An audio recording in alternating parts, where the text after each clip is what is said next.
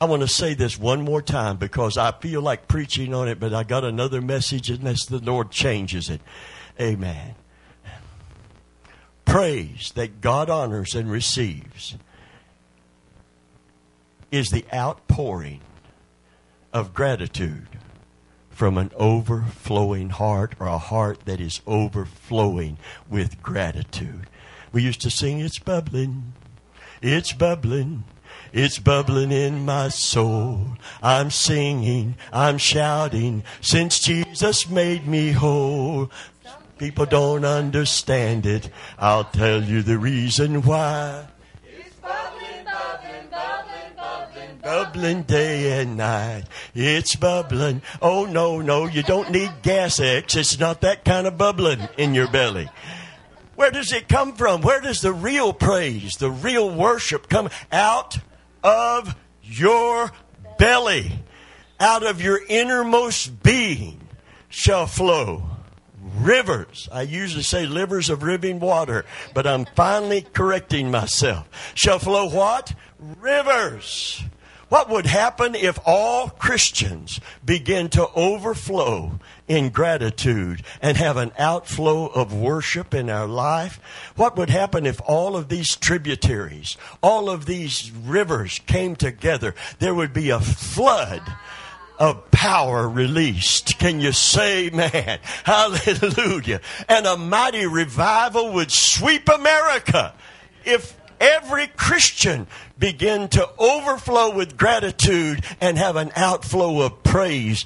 Not only in church on Sunday, but all through the week, have a praise for God. There would be a flood. We think of only the enemy coming in like a flood.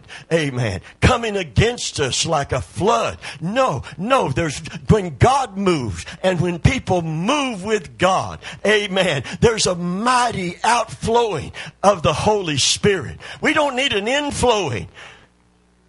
We don't need an inflowing. He's already come. If you got the Holy Ghost, the power is not up there.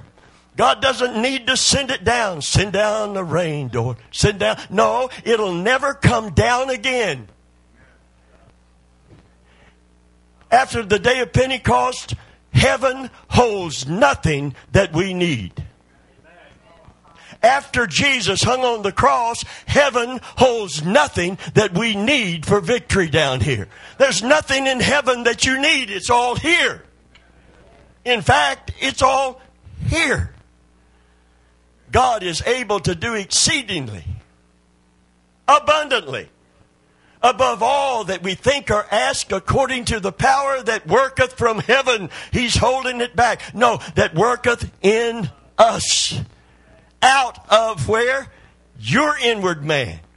My inward man. Getting the Holy Ghost in us is not a problem. Getting us to let what's in us begin to flow out. And I'm going to tell you right up front, it's all because of ingratitude. It's because of ingratitude. It's because of not giving thanks in all things. Because if you start thanking God, you can't be thinking about yourself. You can't have the poor old me's anymore. You can't indulge your emotions anymore. Amen?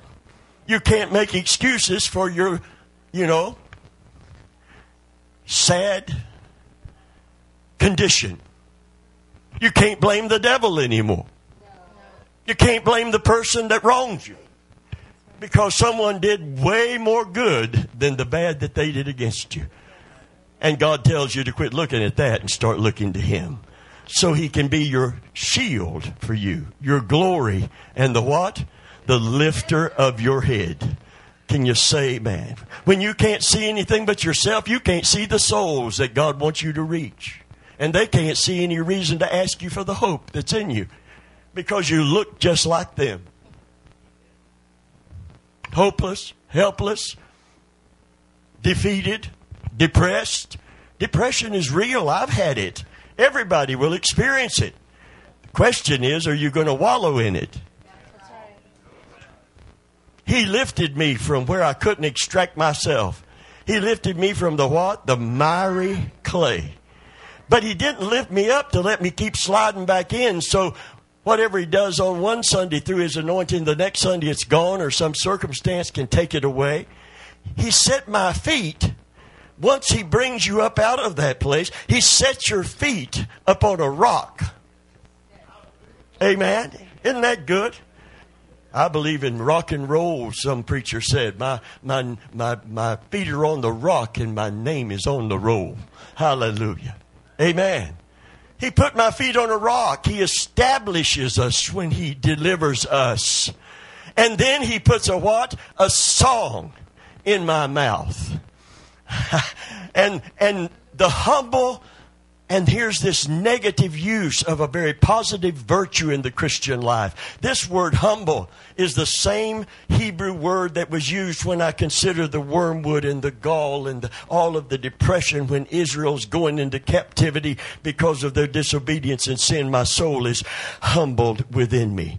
The humble, those being crushed by the pain and pressures of life, they will hear about it. They will hear what God has done for David. They will hear hear what God has done for those who trust Him, and they will be glad. Can you say, man? They will take courage and they will have hope in their heart because God is no respecter of persons. But let me tell you what He is He is a respecter of faith. And as your faith be, so be it unto you. If you don't believe He's able to deliver you, He won't be able to deliver you. Not because He doesn't have the ability, but you can't receive it. Can you say man? As your faith be. If I was you, I would get in the Word of God. If I were you, I'd get the Word of God in me. Can you say amen? And I'd let it dwell in me richly. Glory to God. Amen. We got time for Facebook. We got time for Facebook. We got time for the news. We got time to see what Trump and the Democrats and the Republicans and the, we got time for all of that. We take time for all of that. We don't slay lions and bears, and a giant comes over the hill. We can't say I've slain the lion and the bear because we their faith is rusty, our faith is dusty, our faith hasn't been used in the little things. We're no way prepared for something big when it comes. Amen. What if we spent some time in faith book? And I'm not snaggletooth. Everybody say, what would happen if we had a faith lift? Let me tell you something. You can buy a facelift. You, I can. If I, I can't because I can't afford it. But if I could afford it, they asked me after my stroke in the hospital, they put a mirror in front of my face because this side was dead. The left side was dead and my face drooped. But I, it was all coming back because people were interceding. It was all coming back. Everything was coming back. Every faculty was coming back to me. Oh, I'm glad that I'd spent some time. I was on Facebook. It started bugging me. It started sapping my joy. Reading people's junk and their comments and who are these people and why do they matter so much? Somebody mad at me because I didn't friend them. Because I didn't want them to bug me anymore. I just you know what I mean? If you're going to bug me, I'm not going to ask you to keep bugging me. Some guy wanted a prophet to come and prophesy over us, somebody I'd never heard of, and I didn't get back with him, and it really bothered him, and I thought, well, booty hoo. I don't know this guy from Adam's house cat, and he don't know me neither, and he don't care. He's just looking for a place to preach, and this isn't it. Amen. Amen. I'm not here to provide a platform for every Tom, Dick, and Harry. If God sends somebody, the door is open. But I'd really like God to send them. Can you say amen? Hallelujah. Well, I had to go off. I stayed on there six weeks, and and I and two of the sheep started fussing, and one of them was defending me. And I thought, and I was trying to be nice about it. I put online. I said, "Oh no, a sheep fight." and I want to thank the sheep that defended me. But I just didn't want to watch any sheep fights either. And I just went off. You can't go to Facebook and find my puss. Can you say, man, my mug? Amen. You might find it if they never took it off, but I'm not, I'm not around. You can't friend me, I can't unfriend you. Amen. Hallelujah. You can't. You know what happens? People are so focused on everything but God's Word. And faith comes.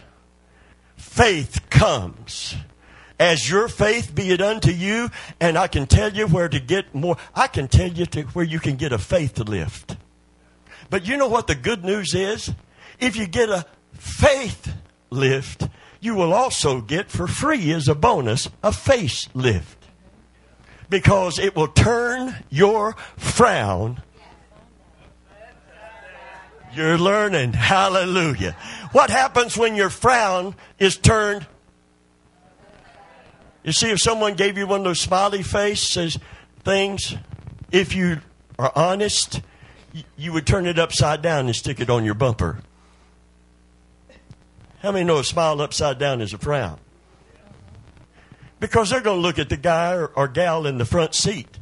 You're going to have a big sticker on the back that says Jesus is the answer. You don't have any problems. All you need is faith in God. By the way, that's that's for Nick. That's a Schambach statement. You ain't got no trouble. I love the way he talks with such big words. You ain't got no trouble. All you need is faith in God. Hallelujah. How many believe God is bigger than your trouble today? Then you need some faith in Him, then. Hallelujah. You need to release that faith in Him. What happened if you picked up your Bible? What happened if you came to church to hear what the Spirit says? And what is His Word? I'm not just talking about what you feel. I'm talking about what the Spirit says to you personally today. Amen. Jesus said, The words that I speak to you, they're not like any other words that anyone's ever spoken in the world. Amen. They are spirit and they are life. Glory be to God. Amen. Hallelujah. Hallelujah. Hallelujah. That's why I'm still in the ministry because I believe God has sent me to bring His word to His people so His people can have their faith grow in Him so He can begin to keep every promise that He's ever made to His children. Can you say, man? Through faith, they obtained promises.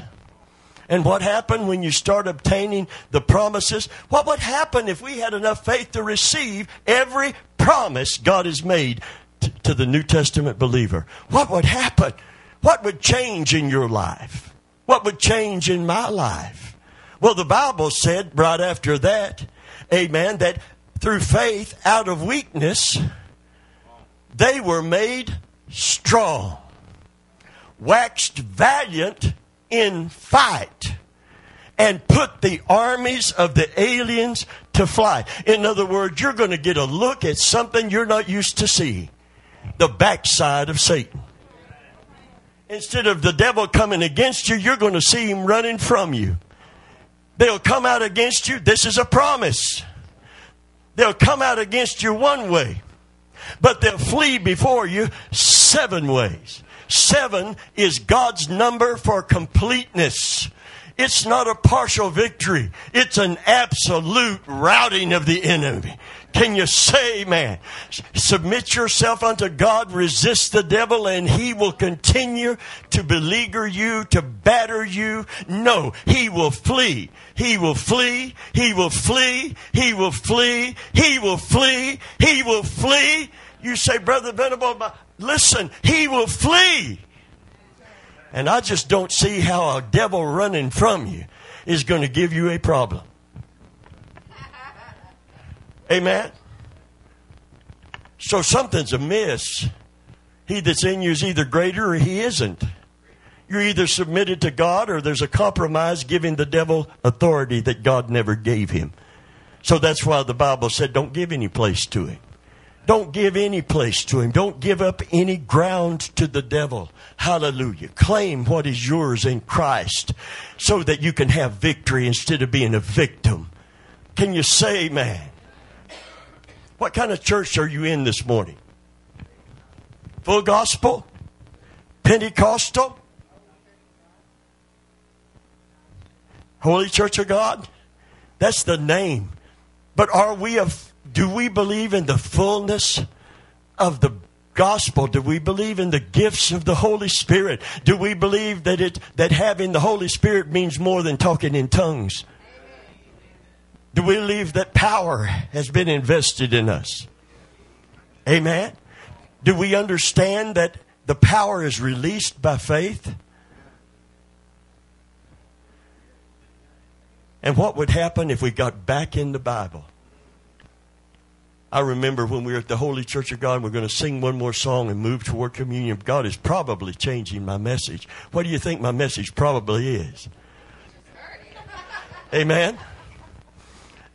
Amen?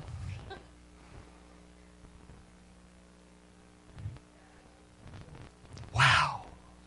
Oh Lord, I feel this. We're, I, I can't, I can't hardly go anywhere else. I can't stop and just pretend that we can just continue without faith to receive. You can be seated for a moment. We're going to sing one more song here.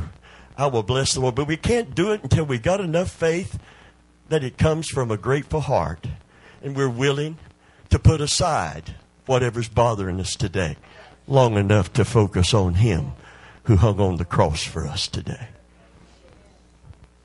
True worship is characterized always by the absence of self. If you don't get self out of the way, whatever you're focused on other than Christ right now, you will walk out of here with the, with the pain, the heartache, the heartbreak. You will walk out of here driven by the wind and tossed. In other words, circumstances will determine whether you can be happy, hopeful, joyful, healthy.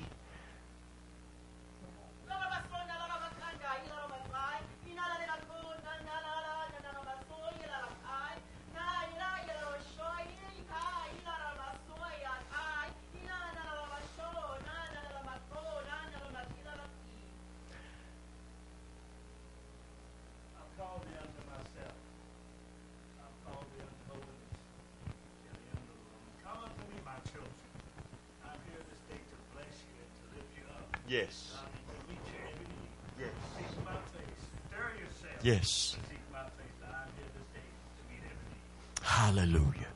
Stir your, that's it, Brother. Thank you for that portion of this interpretation. And the,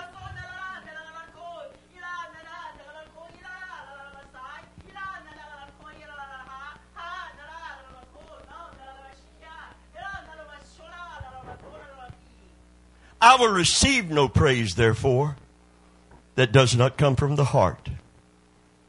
For you must worship me in spirit and in truth. For I am here today to bless you. I'm here today to lift you up. I am here today to help you, saith God. Hallelujah. We can't just sing this song. We cannot just sing this song and mouth these words.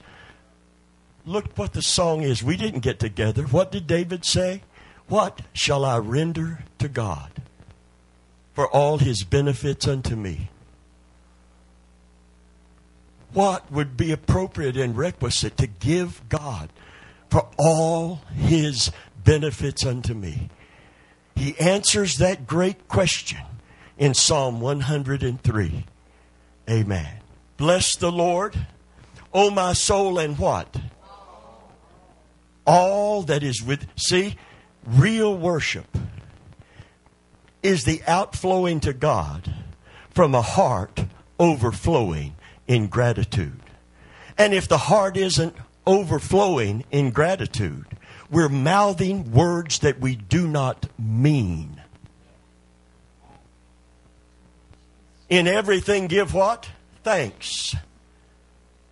For this is the will of God in Christ Jesus concerning you. Rejoice in the Lord always. And see, there's a tendency of our flesh to be so inconsistent. And again, I say, I'm going to reiterate it because if you go with the flow, if you go with your feelings, if you keep looking at your pain, your suffering, your pressure, your eyes can't be on Jesus, who is the author and finisher of your faith. Your eyes are set on you, and you bring that into His gates. The Bible said there's a progression to get in the presence of God, and you can be seated because God said we're going to sing, but we can't sing now. We can't just go through it when something needs to be corrected in our heart and in our spirit. We can go through it. Churches are going through it all over right now. Amen. No one's being challenged. No one's being challenged on this issue.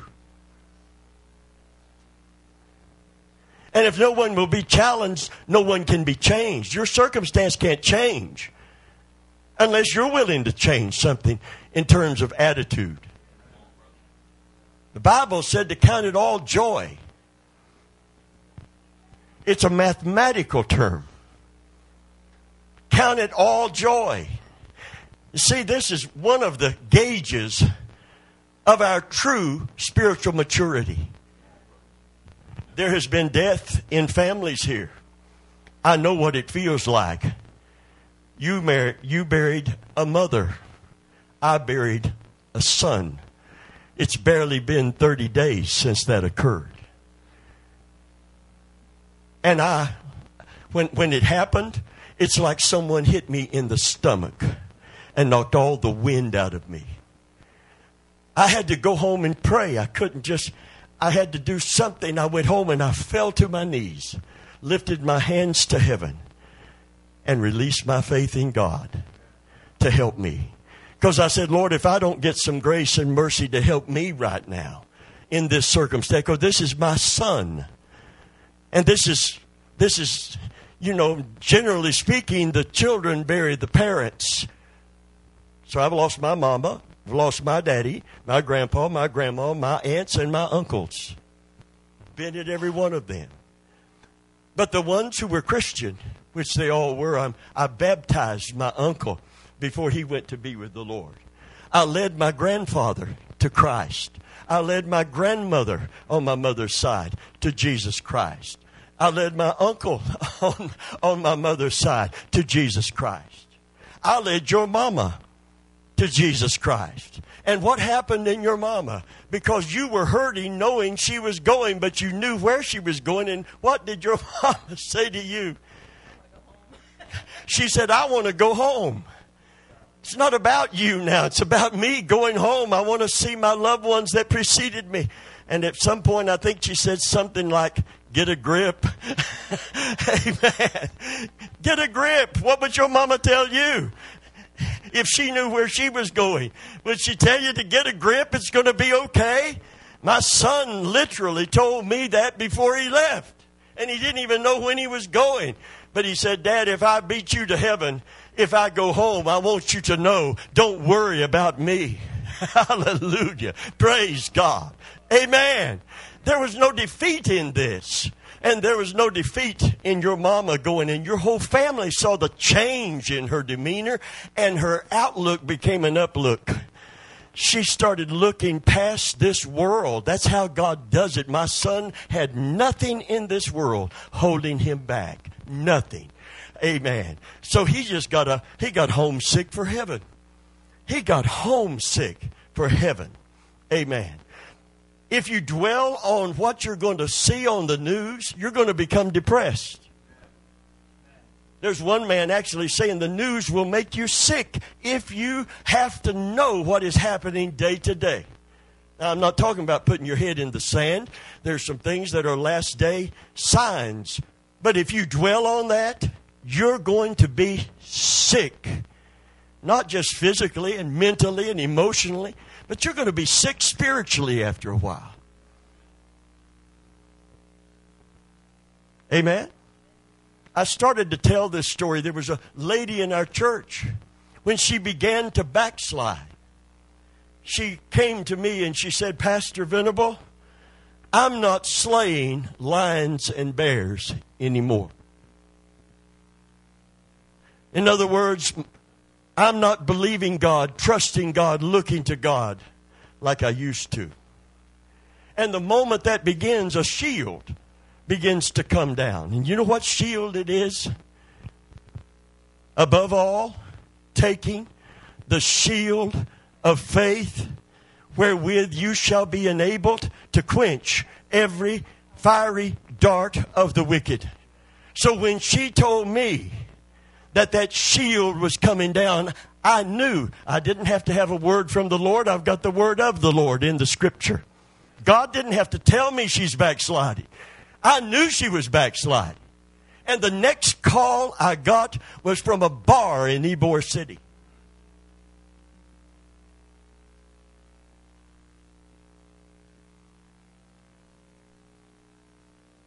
When that shield begins to come down, you're no match for your enemy. You can't overcome temptation. I've often wondered why so many people come to get a word from the Lord that will not come to church to get the word of the Lord. You know what the Bible said about Timothy when his shield began to come down and a spirit of fear his own spirit became fearful, not some evil spirit. His own spirit was fi- filled with fear. Paul wrote Timothy and said, Timothy, I know there's faith in you because there was faith in Eunice and Lois, your mama and your grandmama. Well, did it just get imparted to him because he was in a Christian family? I know Christian children right now that are dependent on mama's prayers. You guys are in church getting the word because mama's in heaven. Amen. But mama prayed for you. But she wanted you to know Jesus and to trust Jesus, not depend on mama's prayer. Amen. See, there's a time you got to grow up in God. Mama's prayer can help you till you get your own footing. But once you get your own footing, you got to know the Lord. Jesus said, Heretofore you've asked the Father nothing in my name ask that you might receive so your joy might be full. For I do not say that I shall pray for you, for the Father himself loveth you. I want you to know the Father like I know the Father. And I want you to trust the Father like I trust the Father. And I want you to know that he loves you with the same love wherewith he loved me, John 17 says. And I want you to know that his ears are open to your cry. Hallelujah. I want you to know that he will help you. He will deliver you Praise God. Amen. That's faith building stuff. Hallelujah. Timothy, I know you got faith. Isn't it amazing? We think we need faith. No, we need to release the faith that we have. When it said faith cometh, it doesn't mean there's none there. It means that it is stimulated by the Word of God. It is stimulated by the Scripture. What happened if everybody in here got hungry for the Word? More hungry for the Word than you are for food at one minute after 12. And that's eyebrow past 12. And our stomachs are conditioned. He needs to let us go. He better let us go. When's he going to say, eat the fat and drink the sweet? Amen. When's he going to say that? Because he always says that at the end and the end is near. Hallelujah. I'm a joke when I talk about getting through on time, as if there was a time to start and a time to stop. I'm going to tell you if you need a miracle, you'll take time. Wherever God's pouring out His Spirit, there are lines. I, I stood in a church till 1 o'clock in the morning where people were standing in line because God was touching people in that church. They were there till 1 a.m. Amen. It wasn't cut and dried. You can't have a move like that in a cut and dried church. Can you say amen? You can't get out when you feel like you need to be about other things and expect a revival to ever occur. Amen? And here I am. And sometimes I come in and say, you know something? I can preach 30 minutes on the radio. I can preach 30 minutes here. And we can just go home. And it's done. And I can bring you something good from the Word of God. But God wants something better than good to happen to you and me. He wants His best for you. And without faith, it is not improbable, it's impossible to please God. Because why? Because we limit Him. They that come to God, for they that come to God must believe that He is, and that He is a rewarder of them that diligently seek Him. Literally, in the Greek, it says, seek Him out. You can't get saved without faith. For by grace you are saved through what? No wonder you can't please God. He wants to save people. But unless they repent of their sin and come to Him by faith, by grace you are saved through faith. It is the gift of God. It is not of works, lest any man should boast. Listen carefully. You can't please God because you can't represent Him as He truly is a provider. He's not Jehovah Jireh if He can't provide your need. I do not represent this God who doesn't feed His flock, this God who doesn't deliver from the lion and the wolf, this God who doesn't care about His sheep. I represent a God who is a good shepherd God, a father God. You know what He tells me as a daddy? He tells me if I don't provide for my own, do you know what the Heavenly Father tells me as an earthly father? He says, if I don't provide for my own, I have denied the faith. And I'm worse than an infidel because I ought to know better. I ought to do better. I owe it to God to do better. Amen. But then take a look at God's children. Take a good, long look at God's children. Is He going to do less than He expects of me and my children? He said, if you be an evil, not that I'm an evil person, you're an evil person, but in my flesh, there is that old Adam nature and if you, being evil, know how to give good gifts to your children, you're not divine. He's divine, you're the branch. Amen? But if you know how to do good to your kids, he said if a, if a, if a son asks a father for bread, would you give him a stone?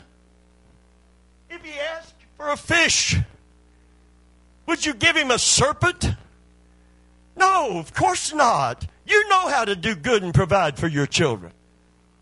And he said, if you can do that in your human nature, how much more will the Heavenly Father give good things to them that ask Him? Well, what is the issue then? Do you really want to know? Raise your hand if you want to know what the issue is. If it isn't God, then where's the problem? Where's the problem? Where's the problem? Where's the problem? Where's the problem? It's not God's reluctance to give. It's not God's reluctance to help. It's not God's reluctance to deliver or set free. Amen. It's our reluctance to build our faith so that we can receive it. There is time for everything that we use for escape. There is lots of it. There are loads of it. And we can stay focused on whatever we love.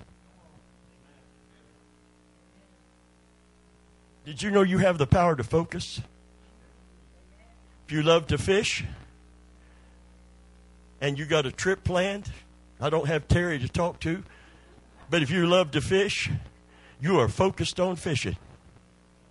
Amen. You lay down focused on fishing, set the clock for six, and you're wide eyed at four, ready to hit the road and go to the lake. If you're focused on yard sales, you get up at daybreak. Because if you don't, the pickers are going to get it all. It's going to be picked over. The good stuff is going to be gone by 2:30. Amen. All that's left is the junk. If you're focused, you're focused. Remember the lady that took a trip to Hawaii just before we received communion this morning? She took a trip to Hawaii. She sat down by a businessman, and she was a grandmother six times over. And she was focused on her grandchildren. And all the way from Hawaii to California, she took this vacation, and she's sitting there by this businessman and right after the plane leaves from Hawaii, and I don't know how long the plane trip is from Hawaii to California, several hours, I'm sure. And she's sitting there and she pulls out this wallet that has this fold out of pictures of her grandchildren. And she takes them one by one and starts telling them about their accomplishments and all of their this and that about the grandchildren. She talks for all the trip until there's a seatbelt ding because they're coming in for a landing at LAX. and she says, Oh my goodness, sir, I apologize. All I've done this whole trip is talk about my grandchildren. So tell me, sir, what do you think of my grandchildren? Amen. What you're focused on is either bringing you up or putting you down. And only you can change what you focus on. The Bible said, forgetting those things that are behind, and come on, this is focus, and reaching forth to those things that are before, I press. If you don't press, if you don't press, if you don't strain forward, my wife told you the story. We got caught in a hurricane on vacation. Hurricane winds, not the hurricane, came close to St. Augustine. She went for a walk on the beach, and the wind was at her back. So it was really blowing, but hey, it's pushing me right along. And she felt like, boy, I can walk forever. Wow. And she went way down the beach from the hotel. And then she turned around and started back. And she got maybe, what, halfway back? About halfway back, she realized, I don't know if I can make it all the way back. Because now the wind is against me. When you got a 30 mile an hour steady wind against her, and took her breath away. Now she can't hardly get a deep breath. And a family came by and a. No? She's. Well, it wasn't, you know, it wasn't the bathroom thing. She's just trying to get back to the. You can squat down behind sand dunes, just, you know, trying to breathe. I could just see her squatting down behind a sand dune, wondering how am I going to get back? Oh, oh, when the wind is is for you, everything's going good and everything's going smooth. It's easy. I believe God. I believe God. Ask what you will and it shall be done. It gets so exciting until you go against the wind. And it takes your breath away, and you start to fatigue, and you don't feel like you can put one foot in front of another. How did you get back to the hotel? God sent a family full of kids and and uh, asked me if I was in trouble and needed help. God sent a family full of kids and said, "Lady, are you, you in trouble? Do you need help?" And she said, "She said, yeah, yeah. oh yeah, yeah. Are you in trouble? Do you need help? God's ready to send you that help. God's ready to help you today. Amen. He's a shield for me, my glory, and the lifter of my head. Can you say man? And they hauled her back to the hotel. And she made it back. But you got to go against the wind. And Paul said, forgetting the things that are behind and reaching forth to the things that are before. I press toward the mark for the prize of the high calling in Jesus Christ. You don't have to go back, dear friend. All you have to do is quit straining forward.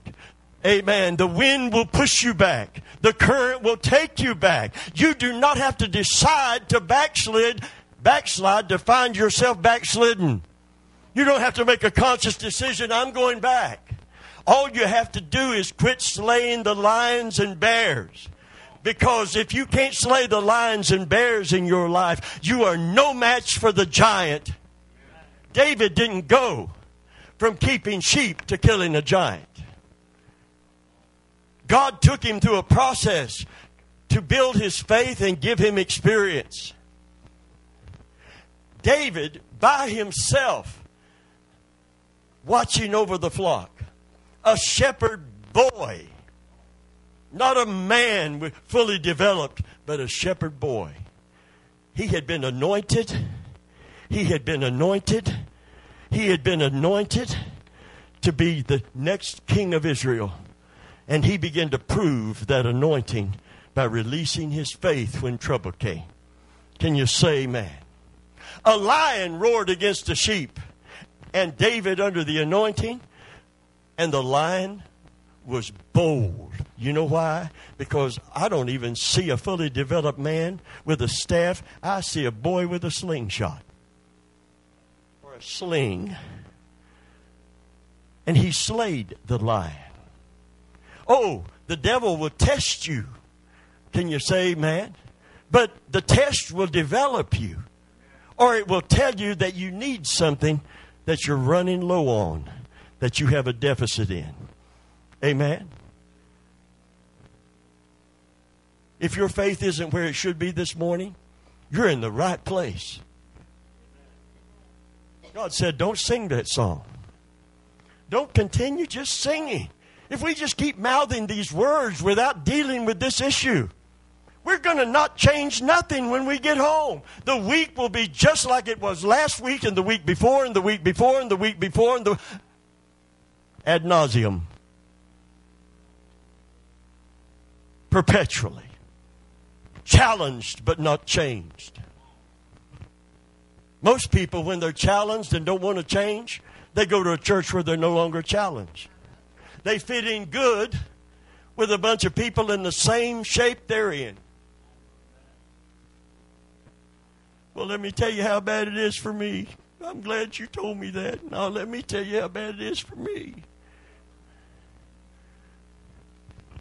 God's covenant children with a father in heaven. Timothy was discouraged. There was no evil spirit. I do believe if you entertained fear, that you can open the door for an actual spirit of fear. But this wasn't about a spirit of fear. This was his own spirit becoming fearful. And Paul wrote him to remind him, You've got faith. Can I say something to you today? You've got faith. How many are saved today? Did you know how you were saved? By grace through what? Faith. Yeah, but Brother Venable, this is a big problem. Well, let me tell you about your faith and the bigness of the problem. If your faith is in God, I mean, if you got faith, it's got to be in God if you had faith in God as a grain of mustard seed, and you release that faith, and you use that faith, amen, you would say to this mountain, Be thou removed and cast into the midst of the sea. And if you doubt not in your heart, that what you say is going to come to pass, not because you said it by faith, but because God said it and you believe it, and you are now saying what He said. You understand the difference? He hath said, Hebrews 13 5. Mark it down in your heart. Hebrews 13 5. He hath said. God's got to say it before you can say it. But when God says it, He wants us to say it. Hallelujah. He hath said, I will never leave you. I will never forsake you.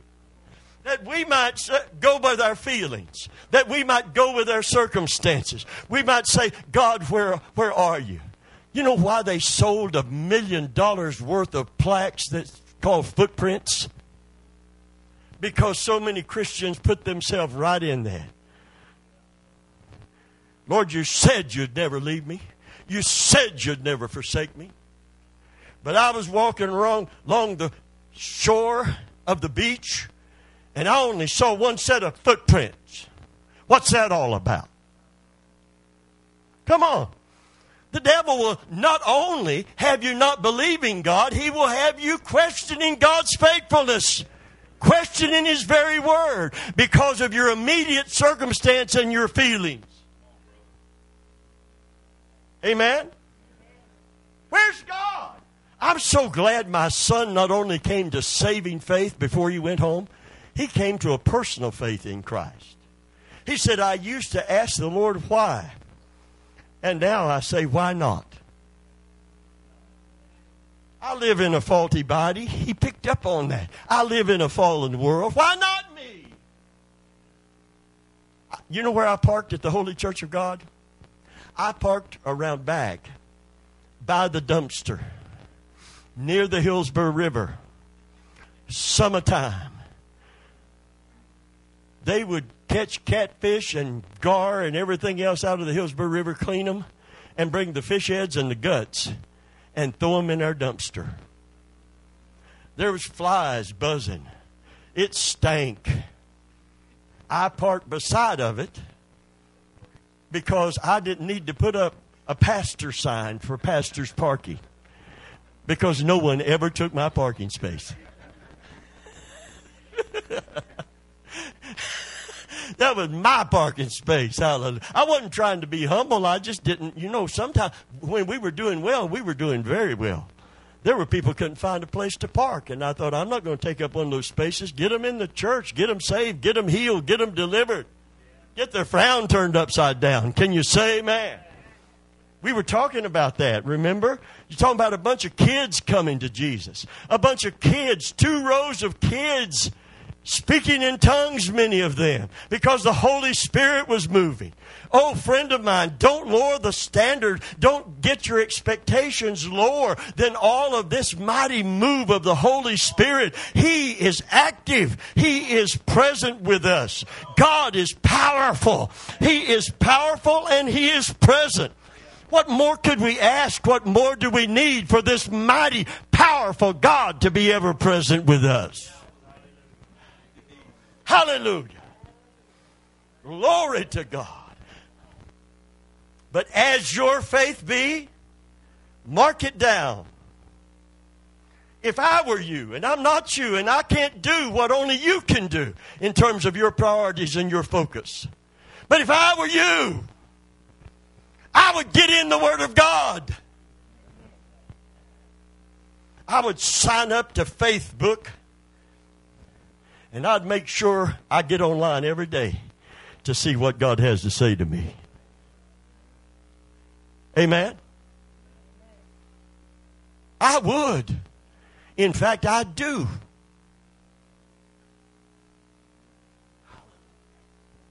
Hallelujah. Hallelujah. Hallelujah.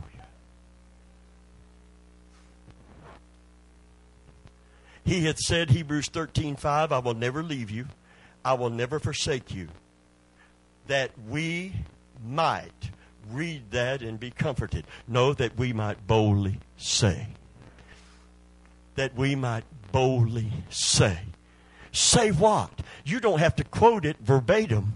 If you know what it says because you're in the Word of God, you can just say what you know it means.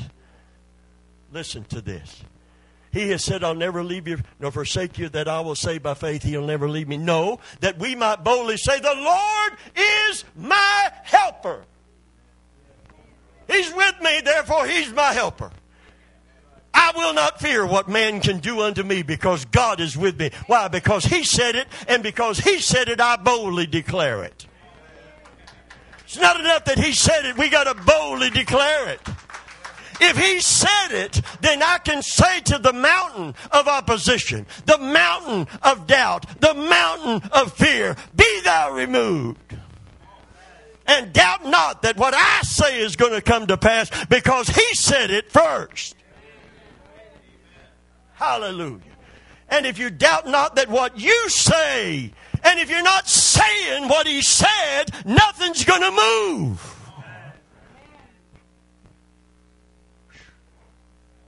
Understand how that works? What did he tell Zerubbabel? The mountain that stands before thee shall become as a plain, not by might, nor by power, but by my spirit, saith the Lord. And what did, at some point, he had to say? He had to say, Mountain, be removed. God said you can't stay there. I'm saying what he said. Hallelujah. Have you ever spoke to the mountain instead of talking to God about the mountain? Have you ever went to the Bible and seen what God said about the mountain so that you could talk to the mountain? Would you talk to a mountain? Could you talk to a mountain? The Bible said, hold fast your profession of faith, for he is faithful that promised. Whole fa- profession, everybody say my mouth, my tongue, my mind, and my heart. They all have to be in unity for this to happen. You can't just have the word in your heart and not get it in your mouth. You can't get saved without your mouth.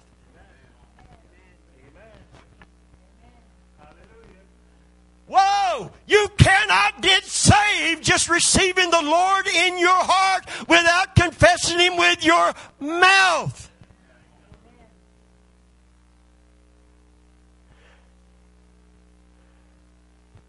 For with the heart man believeth unto righteousness. Abraham believed God and was put to his account righteousness. And with the mouth, confession is made unto salvation. In other words, that deliverance doesn't come until you declare it. Amen? If you don't confess me before men, God isn't going to. Listen, God said, if you'll confess what I say, I'll confess to the angels, I'll confess to the armies of heaven, amen, what you say. If you confess before men, me, I'll confess to the angels that you're mine. First, you say what God says, and then He says what you say.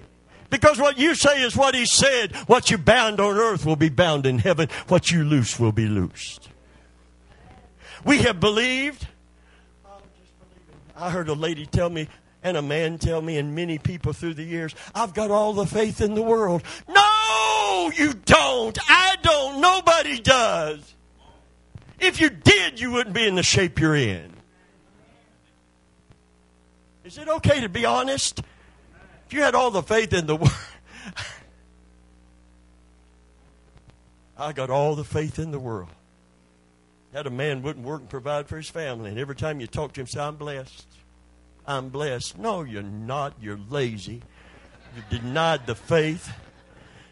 Come on, you've denied the faith. God wants to bless you with a job, old horse. Amen.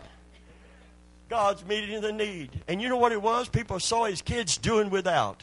Saw his kids without food, and people brought food and gave money to this poor family. And they were poor because he wouldn't work. And if a man don't work, if a man doesn't work, I said if he's able bodied, he's capable, and he chooses to sit on his duffer, He's not your responsibility. He's not my responsibility. He's not the church's responsibility. He's not even God's responsibility. He ought not to eat. But we still feel sorry for his poor kids. But every time, because people gave, he thought God was blessing him for his faith. I'm living by faith. I'm just living by faith. Somehow the food comes in. And we had to confront him. Didn't we not? Yes, we had to confront him about that. No, you can't live on church property and have people give to you while you sit here in the name of the Lord and in the name of faith. Dun, dun, dun, dun, dun. What's that? What's the commercial? We've seen a few things. We've seen a few things, so we all state farmers, farmers. What is what's the ditty? Anybody know the ditty? I'm not trying to trap you. I'm trying to remember it too. Bum, bum, bum, bum, bum, bum, bum, something like that. Amen. Come on, come on, Kim, help me out. It, I watch TV. It's okay. We are farmers. Bum, bum, bum. That's pretty good. That'll pass. We give you a C C minus, but it was good. Amen. I don't think they're going to hire her. I really don't think. But anyway, that's it's close. But what did they say after that? We've we know a few things because we've seen a few things. I pastored long enough to see a few things, and I know what real, authentic faith looks like. I know what unfeigned love feels like. I know what the genuine is. And I, am not talking. You can you can talk in tongues. You can say, "Come tie my bow tie" 15 times. I am not impressed until something appears in your life called product. The product, the fruit of the Holy Spirit. Can you say, man? Listen to me very carefully. We are distracted. We are not slaying lions and bears. We are unprepared for giants. And when this lady told me that had been in church for years, Brother Venable, I'm not slaying lions and bears anymore. That meant the shield of faith is coming down. And when the shield comes down, the fiery darts get through. And when the fiery darts get through, it's not all this destructive force initially. What he wants to destroy up front is your faith. He wants to destroy your faith. If I didn't have faith in God, I, I break down and cry like a baby just to think of not being able to trust God. And she saw me do it. I break down if I, if, if I think that I can't trust God with something, that He is not faithful enough to warrant my trust, that I have to put myself in the hands of man who is failing over and over and over. Cease from man whose breath is in his nostrils. Can you say, man? He's just one step away from dropping dead. Amen. Don't put your, some trust in horses, some trust in chariots, but we will trust in the name of the Lord our God. Hallelujah. Praise God. Wow. Come to me in the name of you come to me with sword and spear. I come to you in the name of the Lord God of Israel. Who's going to win that battle? The one who comes in his name. So when you quit slaying your lions and bears, what happens when a giant? Remember David? They said, Have you seen the size of this man? He was unmoved. So they emphasized, they had measured the size of this man. They had heard how tall he is. The devil wants you to know how big and bad he is. He wants you to focus on it. He wants you to know to the centimeter how tall this giant is. He wants you to know everything about your giant. Go online and find out how big he is so that you're focused on his bigness instead of God's greatness. Have you seen the size? Do you know the weight of his chain of mail? Do you know the, the, how heavy his lance is, how tall he stands? And you know what David said? I have slain the lion, and I have slain the bear. Who is this uncircumcised? I don't care how big he is. Can you say, man, I didn't slay them in my strength. I don't intend to slay him in my strength. Can you say, man, hallelujah. It was the anointing of God. And listen, let's compare God to him. Amen. Do you see, do you see what David was looking at, what his focus was? They're focused on the size of the man. He's focused on the greatness of God. Hallelujah. Who this uncircumcised Philistines that defies the armies of the living God? I've slain the lion and the bear. The giant is no big deal. Wow. And of course, the devil's not done trying to get him off his faith. Saul says, if you're going to represent Israel in battle, you need the king's armor. He put on Saul's armor because it made sense politically, correctness. You're going to go out, and you know what hinged on that battle? Being won or lost. What hinges on your battles being won or lost? Are you going to be enslaved by the devil? Are you going to be put in a prison of fear? Are you going to be set free by Jesus and live in that freedom and represent a great king in a mighty kingdom? Can you say, man? You know what was at stake? We don't need all this bloodshed because they were so confident in the size of Goliath. The Philistine says, We're going to send out our champion, and you send out your best champion. And whichever one wins, if you win, we're out of here. We'll serve you. But if we win, we're going to enslave you. We're going to take your women. We're going to enslave your men. So there's a whole lot riding on this.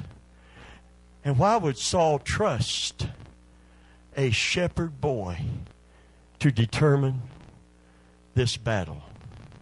You know why? Because he saw something in this young man that he used to have. And he knew the power of it when it's released in pure, childlike trust. Hallelujah. Why? Because he was so troubled and they didn't have anything to give him. There was no opiate for him because of his troubled mind. There was nothing, no antidepressant for him. There was no answer, therefore, chemically for him. But he called, he said, I believe if I could hear a song, I, I could hear a, a, something that would be uplifting to my spirit. And guess who they chose to come and play for Saul? A shepherd boy, amen. Before he ever killed a giant, he was moving in the anointing.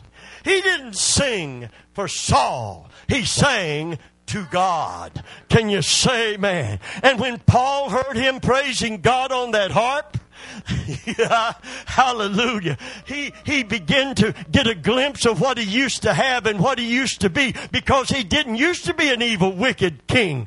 At one time, the anointing was on him and him and Jonathan were swift as eagles in battle. Can you say, man? And no one could withstand them. And he had lost that, but he saw it in a shepherd boy. And he said, there's something in him that used to be in me. And there's no warrior in my army that is worthy to face this giant, but this boy is. Woo! Hallelujah. Hallelujah. It's the anointing. It's the anointing. It's the anointing released by faith. Wow. Why do you think God baptized you in the Holy Ghost? Why do you think he that's within you is so much greater than he that is in the world?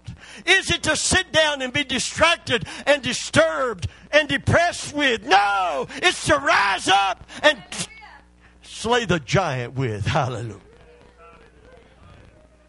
Oh! Hallelujah.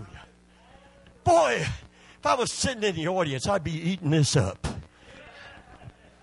Amen. I'd eat it up. I'd say, uh, where is she?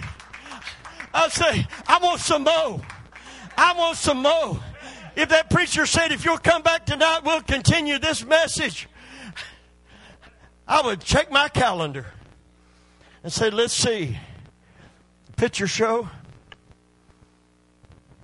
Tampa Bay fishing, Tampa Bay Bucks. Oh, I think I can. I, th- I think I can make room for Bible study. yeah. Bless their hearts. Yeah, I think I can make room for Bible study. Yeah, I think I can take time for the Word of God. Yes, I think I need my faith built up. Oh, yes, I want to be able to say, I have slain the lion, I have slain the bear. Who is this uncircumcised Philistine that defies not just me or Saul, but defies the armies of the living God? We're not just talking about Saul's standing army, we're talking about the angels that have been given charge over the covenant people. Jesus is called the Lord of hosts in the old covenant. The commander and chief of heaven's armies. And if you don't believe he's not that, just read the book of Revelation because when he comes back to rule and reign, he's not coming on a donkey, he's coming on a white horse, the symbol of victory. Can you say, man, a conquering general rides the white horse. Hallelujah. A name is on his thigh King of kings and Lord of lords. And every knee will bow and every tongue will confess that he is Lord to the glory of God. And the armies of heaven followed him. Hallelujah. And we're part of that, not just angels. Wow. Yeah, I'd get in the Word of God. So the Word of God could get in me. Let's finish Timothy. Most people without faith get defeated by the enemy, and they think they need the devil cast out of them when they need to get their focus back and get their faith operational. Spirit of fear is what Timothy's spirit was experiencing. It wasn't a demon if you got fear, there are people I believe entertain demon for. Most people, their fear is because of their lack of faith. Hello? They can't dwell together. You can't have faith and fear. I got all the faith in the world, but I'm so afraid of what may happen. No, no, no, no, no, no, no. If you're afraid of what may happen, you need your faith built up. I love it. It sounds too simplistic, but it's true. Fear knocked on the door. Fear will always knock. Fear will always knock. I had fear knock on my door right after my son. I went and looked at my son after 53 years, and I looked at my son. And I felt like that I may need an ambulance. I felt like my heart was not just broken, my heart was in trouble. My breath became shallow and short, and I felt faint because I'm human and I'm a daddy. Not just a father, I'm a daddy. And though we were not that close down through those years because of my faith and following Jesus and his lifestyle, he's still my son. My wife had to go through a time of and processing this because Sister Ruth told her when she mentioned about, you know, how she was feeling, said, Well, this was part of your own body. This was not just some person you knew, this was once part of your own body. And you need grace and mercy, and you need to trust God for it. And I prayed, I said, Lord, help me because people need me to be strong right now. They asked me, could I do the funeral? They didn't think I could get through it without breaking up. How did you do that, Brother Phil? I didn't do it because I didn't hurt. I did it because I had help. Amen. Amen. Hallelujah. I remember kissing you on the cheek. Amen. Put my arm around you while the song was playing. And you saw the pain in me. But God helped me to get through it. God is a helper. of us. He said, I'll never leave you, that we might boldly say, The Lord is my helper. The Lord is my helper. The other day, something, just the thought of something became so overwhelming to me, looking at myself and my own weaknesses and inabilities. And the Lord said, Don't look at yourself, look to me. Don't say I can't. Say I can do all things through Christ, which strengtheneth me. And you know something? I didn't just sit there like a bump on the log. I opened my mouth and said what the scriptures declare. Because of Jesus, because of the Holy Spirit, because of the promise of God, the provision of God. Hallelujah. I can do all things through Jesus Christ. I remember saying it. And the moment I said it, I felt fear shake and shudder and bow down and tuck his tail between his legs. You didn't know fear had a tail, did you?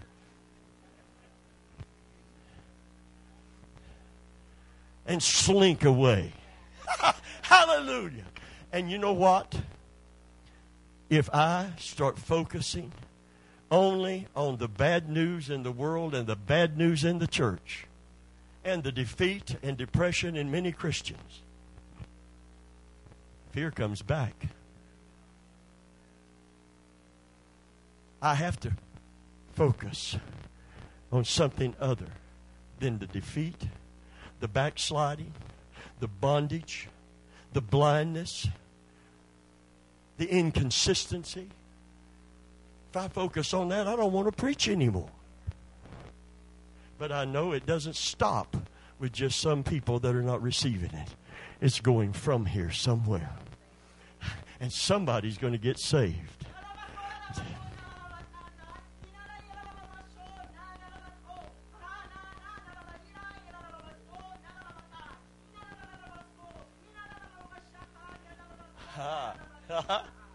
yay, yay, and somebody is going to get healed. Yay, yay, I say unto thee, and somebody is going to get delivered. Yea, saith the Spirit, and somebody is going to be set free, and somebody is going to be revived, and somebody is going to be restored. For it is my word, saith God. Hallelujah. Hallelujah. Hallelujah. Hallelujah. Again, if somebody's going to get it, I want it. Amen. What if I said, Somebody in this room is sitting on a seat with the number seven. All the seats have been numbered. Somebody is sitting on number seven. And taped under the seat with the seven on it is the title to a brand spanking new Cadillac Escalade.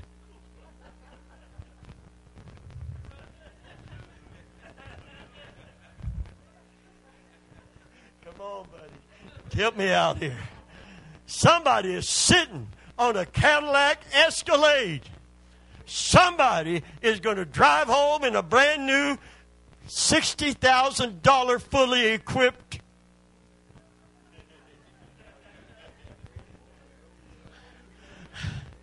Would, would you just sit there and not check it out? Would you just sit there and say, would you, let's sing that old song again that we all know and love. Well, I'm tired and so weary, but I must go on till I reach the end. Lord have mercy of the way. Let's sing it again, y'all. No, you know what I'm going to do? You know what I'm going to do? I was singing pretty good. Almost hit an Elvis note there. Amen. You know what I'm going to do? I'm going to get up. I'm going to turn that bad boy over. Where are they? Come on, Mike. I'm going to do it. Yes, I am. Oh, you're materialistic. No, I'm smart. Amen. If somebody going home and it could be me, I'm going to check the bottom of my chair and say, if, if, if I got it, if it if, if I got the number and I got the title, I want it. I want it.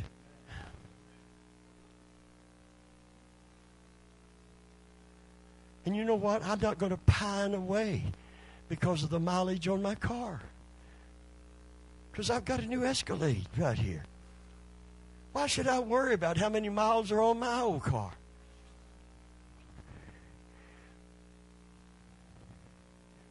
But see what the church is doing today? We got every promise of God. And the moment we believe them, everything changes. The promises of God are yea and amen. What does amen mean? Be it unto me according to thy word. What would happen? Would anything change at all if we could receive what he has purposed, provided, and promised through his word? But it's only to them that believe it becomes yea and amen. Why did God choose that little girl called Mary? It was an immaculate conception, but Mary was not immaculate. All have sinned and come short of the glory of God. So you can't deify Mary. She's not part of the deity. She's part of the laity that got saved. Thank you for the hearty amens. Amen? She wasn't immaculate. Why did he choose her then? Because she was perfect for the perfect one. No one is perfect. All have sinned. All. Your mama, mine. Your grandma, mine. The person you think is the best person in the world needs Jesus. And that's why the scribes and the Pharisees were the hardest for him to reach. Because they were full of self righteousness. Why did he choose her then? He chose someone that would take him at his word in childlike faith. Angel comes and tells her, 16 years old or thereabouts, maybe 15, you are going to become pregnant and have a child, and tells her about the child. And she's listening intently, but she's very honest. She said, How shall this be seen that I know not a man? Is that a legitimate question? Just tell me, how's this going to occur?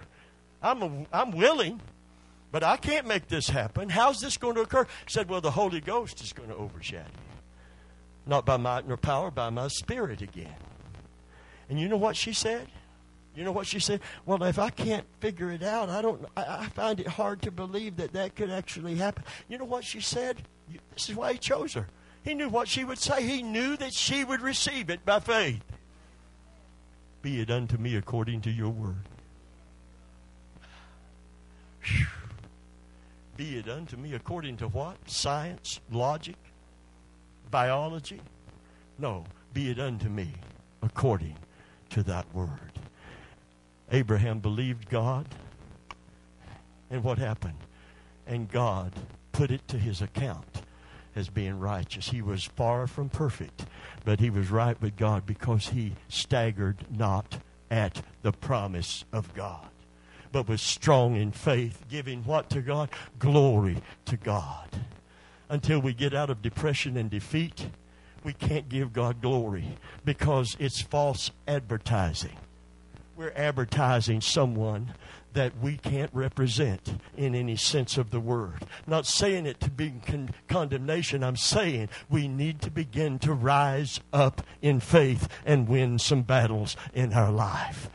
Is it okay to say that to a congregation? We need to rise up in faith and slay some lions, slay some bears, take on some giants and glorify God.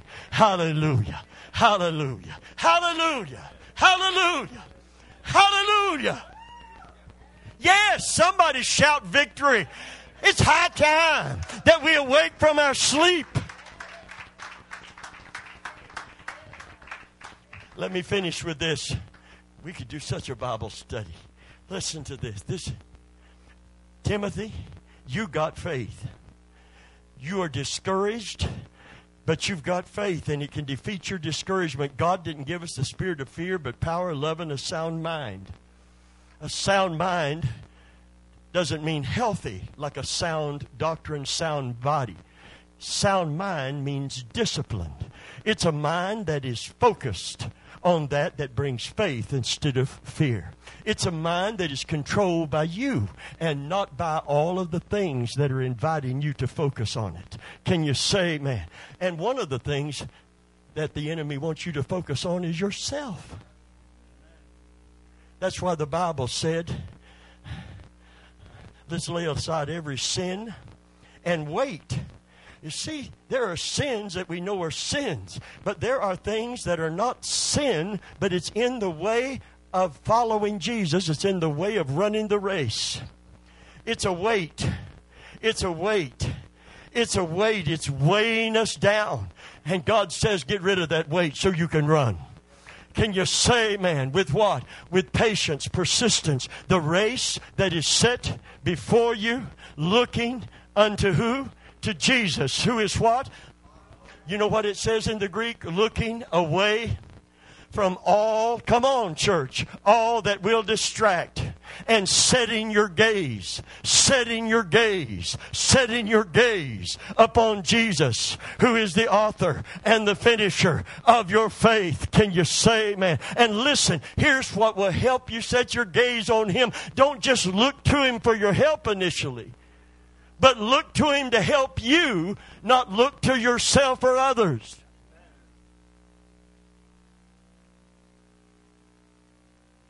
If you look to yourself, you're going to be discouraged because you're going to find you don't have what you need. Look to others, you're going to be disappointed because they're not always going to be there to lift you up. But if you look to Jesus, if you look to Jesus, what's the next verse say to help you not look at yourself? Consider Him. And that's what we're about to do in Holy Communion. Consider Him. No matter what you're going through, consider Him who suffered such a great contradiction of sinners against himself, lest you become weary, I become weary, and faint in our own mind. If I think about me and my hurt, me and my problem, me and my pain, me and my heartache, me and my heartache, I'm going to become discouraged.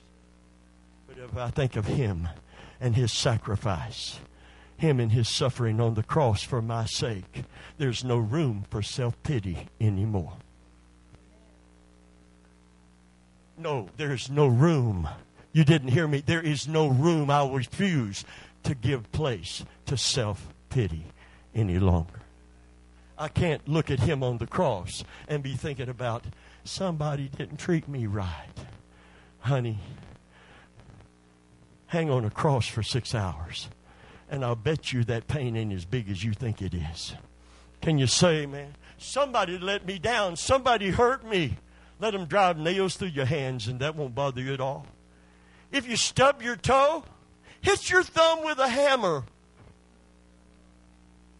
and you won't think about your toe.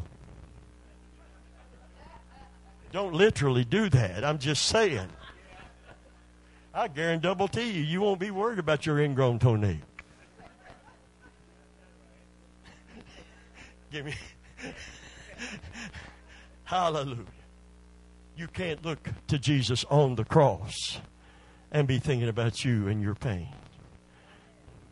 But if you focus on Him dying for you, then you can look away from what distracts and look unto Him for the help you need in your life. You can release your faith.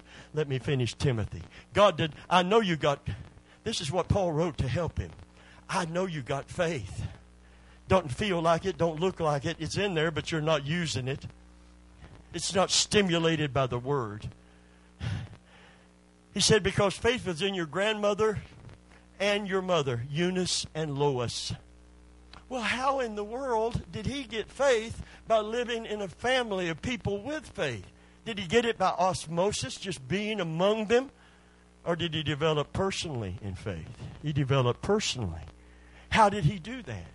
It goes on to say, For from a child thou hast known the holy scriptures, faith comes by hearing, hearing by the word, that are able to make thee wise unto salvation. I know you got faith because you're in a house where the Word of God was declared. The Word of God. You were exposed to God's Word, and faith cometh. Faith cometh. Faith cometh. You can't get it from watching Oprah. Oprah is considered to be a spiritual influence over tens of thousands of people. That amazing? talking about prayer and Christians. She said something about prayer. She must be, no, she's not. Because the person teaching on prayer on there said, don't matter who you pray to, just so you pray. Oh, it does matter who you pray to. You better know who you're praying to.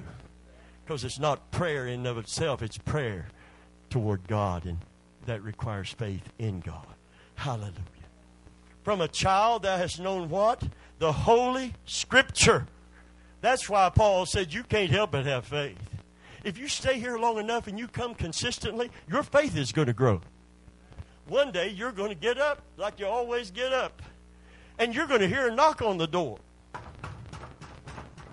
And it's going to be so hard and so bold and so forceful. You say, I know who that is without looking. That's fear. He back. Amen? He right back. I know who that is. I don't need a security camera. Fear knocks hard. Fear is aggressive. Fear is pushy. But one of these mornings, you're going to get up with faith in your heart. And you're going to send faith to answer the door. Say it from way back there. Ooh, I like it. Amen. Got one hallelujah. Amen. Thank God for it today. Amen. Somebody ought to hallelujah. One, do you believe your faith can grow? Do you believe you can change? You believe God can help you to change? Do you believe you can get your focus back? Do you believe you can slay lions and bears? Do you, do you believe a giant can fall? Listen, one day, if you stay under the teaching, under the holy what? Scripture, one day fear is going to knock and you're going to send faith this time. You're going to send faith this time. You're going to send faith this time. And faith is going to go to the door.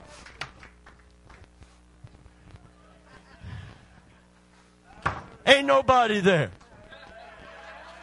Ain't no sweat. Don't you worry. Don't you give it a second thought. Can you say man? Ain't no giant there. Even if there was, it don't matter. God is with you. God is for you. And if God be for you, who can be against you? Israel's in fear and trembling because enemies are assembling to destroy them. God speaks through the prophet to Israel. And they say, Look, they're coming to oppress us. They're coming to take our land. They're coming to overwhelm us. And God speaks through the prophet. And it's like God stepped between them and their enemy. Thou, O Lord, art a shield for me, my glory and the lifter of my head. And he says, Where? When God is for you. He says, Where is the fury of the oppressed? I'm looking to see who can defeat me.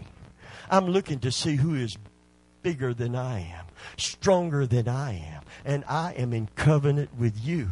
Can you say, man? So, where is the fury of the oppressor? I just don't see it. When you look through the eye of faith in God, you don't see it either.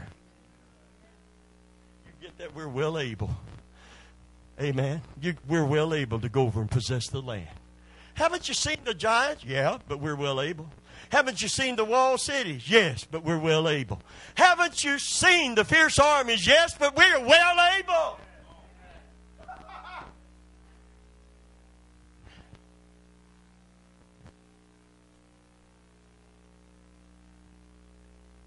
I hope we can sing from the heart the songs of Zion and not just follow the leader and not be authentic with God. I'm not off course. God told me do not continue singing until this issue is brought forward. Because that continuing to go through the motions, unchallenged and unchanged, is why there's no revival in the Church of Jesus Christ today. She's dying on her feet because she doesn't live on her knees.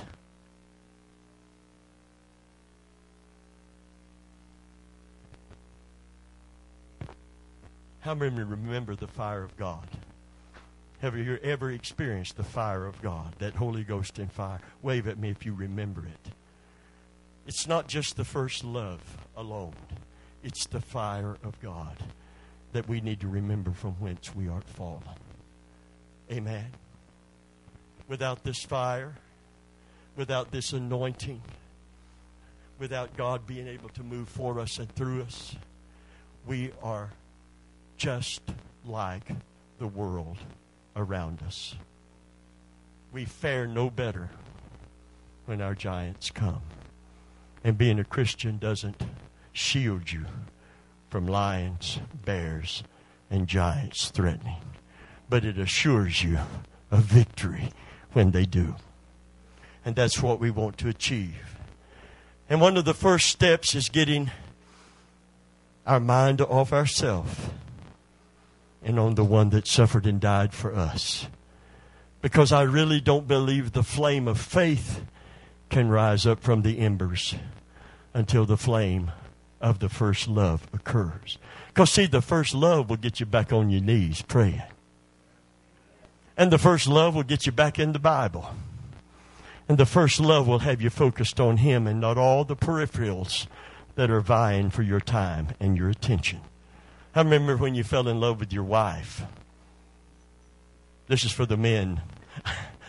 well, you have to clarify these days. We just have to clarify. Amen. I remember. How remember when you how, how many remember when you first fell in love with your husband? Were you focused on that person? I mean, you know, remember the song tossing and turning, tossing and turning all night. I heard the milkman at the door.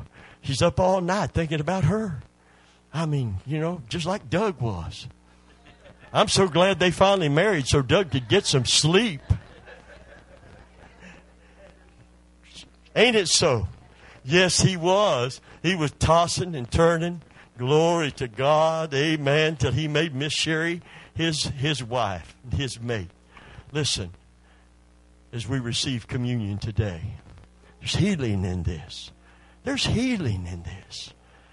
The bread represents the lamb that they ate. The blood kept the death angel away. Something had to heal them in that redemptive act of faith. They were told to eat the flesh of the lamb that they slain for the blood. And when they walked out of Egypt, there was not one feeble one among them. God healed every person of everything that would keep them from walking out of that bondage. So I expect God to help me until I'm called home. When I'm called home, I won't need this body. I won't need healing. But until I get there, I need help from Him. And I need health from Him. And I expect as I receive communion, I, I started, we, we're eating a, they call it the big chicken sandwich. Ought to sue them. There's nothing big about it. I need to redefine big. I ordered the big chicken sandwich, and it's not deep fried; it's kind of baked. and And I looked at that thing, and the meat is about that thick, and I thought, this is not a big chicken sandwich. Noah, come on, it is just not big. But we sat down to eat, and I usually say, Thank you, Lord, bless this food. But I said, Lord, you're, the Bible said everything's to be received when sanctified by the word and prayer. Lord, I sanctify this to my body. I don't want to ask him to take the calories out. Amen. That's silly. Amen. But can it be health to me? and strength to me because I've been sanctified by the blood of Jesus and this food is being sanctified, sanctified food for a sanctified man?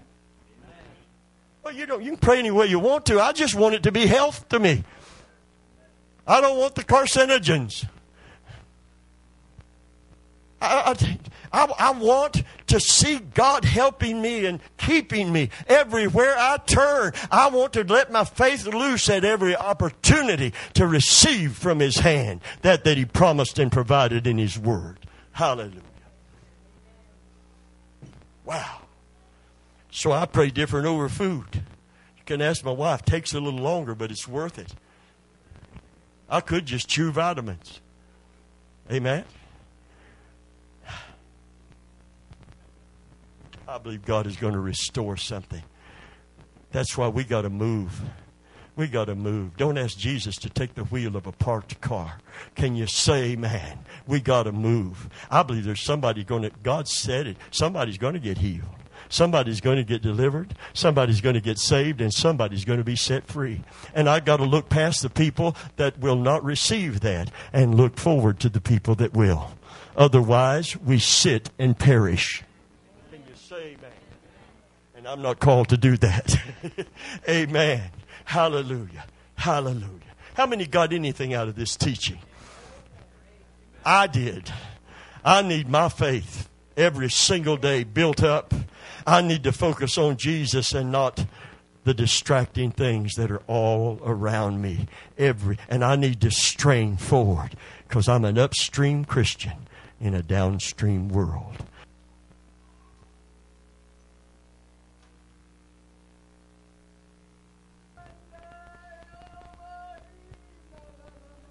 Did I not speak to your heart today? Did you not hear what the Spirit of the Lord is saying? I spoke to thee in love, saith God. For I see the winds that are against you.